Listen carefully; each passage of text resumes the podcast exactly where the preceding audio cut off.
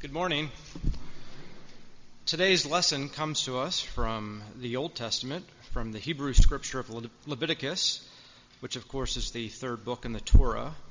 Uh, as we know, much of Leviticus is based off of God's instructions to Moses to pass on to the Israelites concerning various rituals and offerings uh, with respect to their place in the sanctuary and the, the tabernacle. And as um, foreign as this reading may be, I'm sure Jim will be able to bring it forward to, to current day light and, and, and, and, and provide and distill an explanation of how it's relevant in today's time. So, uh, chapter 4, verses 1 through 7. The Lord said to Moses, Say to the Israelites, do the following whenever someone sins unintentionally against any of the Lord's commands, doing something that should not be done. If it is the anointed priest who has sinned, making the people guilty of sin, he must present to the Lord a flawless bull from the herd as a purification offering for the sin he has committed. He will bring the bull before the Lord at the entrance to the meeting tent and press his hand on the bull's head. Then he will slaughter the bull before the Lord. The anointed priest will take some of the bull's blood and take it the, into the meeting tent. The priest will dip his finger into the blood and sprinkle some of it seven times before the Lord toward the sanctuary's inner curtain. Then the priest will put some of the blood on the horns of the altar of perfumed incense, which is in the meeting tent before the Lord. But he will pour out all the rest of the bull's blood at the base of the altar of entirely burned offerings, which is at the meeting tent entrance.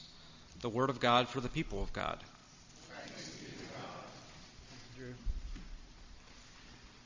So, most of you know our former pastor here was Kyle Hearn. Kyle and his wife Marie were at chapel service this morning, and I saw them afterwards, and I asked Kyle, I said, So, Kyle, you've got 40 plus years of ministry and service to the United Methodist Church. In all of your 40 years, did you ever preach from the book of Leviticus? And he looked at me and he said, Never. Never once. Which means I'm either brave or foolish. One of the two. If you think about it, when we think about Leviticus and what we have read over the last four years, we are not thinking about how to replicate what the ancient Israelites did for their sacrifices and on the altar, right?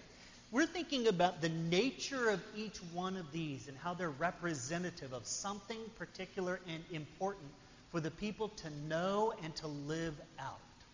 So you think about when we read out of Leviticus chapter 1, the fact that they were supposed to bring the perfect gift that they could to offer to God. And that's a challenge for each one of us. In our time and in our talent and in our treasure, how do we bring the very best that we possibly can as our offering to God? Knowing that when we read in chapter 2 that the offerings are a choice offering, that we have a choice. We have a choice as to what we bring to God and how we present that to God. It's a responsibility, it's a response that we should each have, that we want to give the best to God. That's our choice that we make whenever we come to bring our offerings to Him. And then last week we considered what it meant for those offerings to be a blessing, right? That each one of us are blessed. Our cups, for the most, pa- for the most part, overflow. And we don't barter with God, hoping that God will bless us more by giving our gifts. Rather, we intend our blessings to be a blessing to all the world. That God take those gifts and use them for God's purposes in the world. Those are the nature of what we have looked at so far. This week, we're looking at a different scripture and what it means for us to be in relationship with God, a right relationship with God. Because we believe that God's redeeming act of love has placed each and every one of us in a right relationship. God has positioned each one of us so that we might respond, and God hopes that we do so with extravagant generosity. I'm going to suggest to you this morning that our redemption is the foundation of our generosity. It's the bedrock of what it means for us to be generous. Last Wednesday, Margaret and I went to CVS and got our flu shots. Actually, Margaret got two shots. We've got a a baby coming in our family, and our niece has told everybody that if you don't have a whooping cough shot, you don't get to hold the baby. Right? So she got a tetanus shot, which has whooping cough in it, and she got a flu shot. So you can ask her which arm hurts and which arm is starting to get to the point where it doesn't hurt quite as much. But she got there a little bit ahead of me, got to CVS a little bit ahead of me, so she started all of her paperwork and got in line, and she went over after she finished all of her paperwork and went to the register, and they said, Your insurance covers your shots, you're good. Right? So she went over, sat down, and waited for the pharmacist. There was a young lady between the two of us in line Went through, same thing. She was there to get a flu shot, went through, got all of her paperwork, paid, sat down. I got up to the pharmacy counter, told them I was there for my flu shot. They took all my information. Gave, I had to sign my little paper that says I'm okay with getting jabbed by a needle, all that kind of stuff. And then I get over to the register, and the young lady looks at me and says, Yours is $22.77. Now, Margaret and I are on the same insurance, provided by the United Methodist Church. Who works for the United Methodist Church here? Right? And so I'm, I'm, like, my wife and I have the same insurance. How can it be no charge for her and $22.77 for me? And the young lady at the register looked at me and said, Well, that's insurance, sir. so I paid, I sat down, and I got jabbed in the arm for a flu shot. right? So you might be asking yourself, what does this have to do with redemption this morning? And the answer to that question is absolutely nothing. It was just a fun story to tell you. Start out with this morning. Actually, here's the part of our trip to CVS that I want you to hear. We had a little bit more of an adventure while we were there. We decided while we were at CVS we needed to pick up a few things. So we went and did our shopping. We got the three items that we needed. We had a $5 off coupon. So if you spent $30 or more, you got $5 off your coupon, uh, off your purchase. So we, we got that. We also have one of those little tags for CVS. And so we went over to the little kiosk and we scanned our tag and we got our coupon booklet. You know, the, the printed coupon thing, right? And started going through the eight coupons that we got to say, oh, you know what? We bought one of these product items, so let's take that coupon, $2 off. So we went up to the counter they started ringing up all of our items. They took our coupons. Of course, we got the $5 off because we spent more than $30. And then the $2 coupon, I handed him that. And he goes, This one isn't going to work. I thought, Well, I bought this product line. Why isn't it going to work? Well, it's $2 off of $8 purchase, and yours is on sale for 6 bucks. So you don't get to use that coupon. Right? So we get done with our purchase there, and we get our receipt. And guess how long our receipt is? It's about six feet long. Right? It's about six inches worth of our purchase and five and a half feet of coupons. Of which, how many could we actually redeem? How many of those could we actually use? A lot of product lines are on there, are things that we couldn't use or we just bought as well, right? Now, you think about the opposite side of that as well. How many of you are really good at couponing? Right? The coupons that you can't use, but how many of you are really good at collecting the coupons that you know you can use? You're really, really good at it. Some of you might be. Our two daughters tried this one time. Kendra and Crystal tried the extreme coupon. If you, have you ever seen people that have done that, right? They collect all these coupons and they figure out how to not only get a whole bunch of stuff and pay a little bit for it, but they get all kinds of stuff for free as well as they're going along and they're doing this. They used to post on Facebook pictures of their, ta- of their tabletops just full of all of these items. They'd have like 10 cans of Barbasol, Barbasol shaving cream, or they'd have uh, a dozen packages of disposable razors, or like 20 or 30 deodorants of the same kind. They, they just take it to the extreme. And then before you know it, they started running their kind of own online store trying to figure out how to get rid of some of this stuff because they had enough for three generations. That's how much they collected in. The ability to redeem and, and use coupons wisely. I used to know a gentleman who did this as well, but he, he really took it to some extremes on some things. When he would go to Kmart and he'd go get his paper towels or his toilet paper or any kind of dishwashing liquid or something like that, he didn't buy one or two of them when they were on sale. He bought a case of it. Right? And then he lived in a house that didn't have a basement and it didn't have attic access like us Midwesterners. He had to move a tile in his dining room area across, and then he'd put it up in the ceiling, is where he would store all of these things. So whenever you were at JB's house, if you ran out of toilet paper, you'd say, JB, we ran out of toilet paper. He'd get out his step stool, move a ceiling tile, grab a, pay, a uh, package of toilet paper, toss it to you, and then put his ceiling tile back and put his step stool away. That's where he kept all of his supplies in his house. Right? How many of you are good at redeeming? How many of you are good at redeeming your coupons? You've mastered the art of what it means to redeem. Here's some welcome news for you, dear friends. This is going to be the last time this year we're going to read from Leviticus. Aren't you glad about that? Choir, are you glad about that? You're probably worried about where we're going to try to put, you know, stuff on the altar as the way they described it, things like that. This is the last time we're going to read this year. Of course, you know there's only about, what, eight more weeks left in this year? So you never know what's going to happen next year. Now, we're not going to read from it next year either, so I, I promise you. But, but let's think about it for a moment. Let's try to glean a couple of things out of today's reading. Just the nature of the offering that we were just reading about and listening to. If you read the first 12 verses of chapter 4, it is the sin or the guilt offering for the high priest. But it doesn't stop there. The chapter continues. Verses 13 to 21 talk about the sin or the guilt offering for the entire Israelite community and what they would bring if they were guilty. Verses 22 to 26 talk about the leader of the people and their offering. 27 to 35 talks about the sin or the guilt offering for an individual in the community. And there's additional sin or guilt offerings that are given for unintentional sins. There's alternatives that are provided for the sacrifice that could be given for a sin or a guilt offering. There are measures in place for compensation and restitution because redemption in God's eyes is a big deal for the people. That right relationship with God is important to God. And God hoped that it would be important to the people.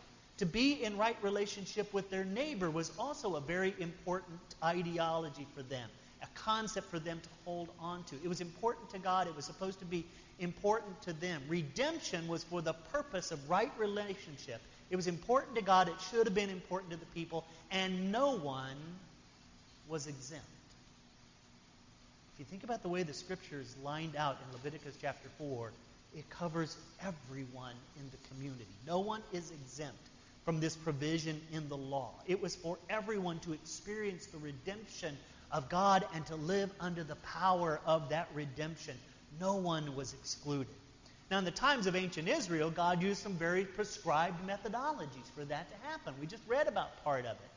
As, as Kyle said to me this morning, he was pretty worried about the poor bull. Right?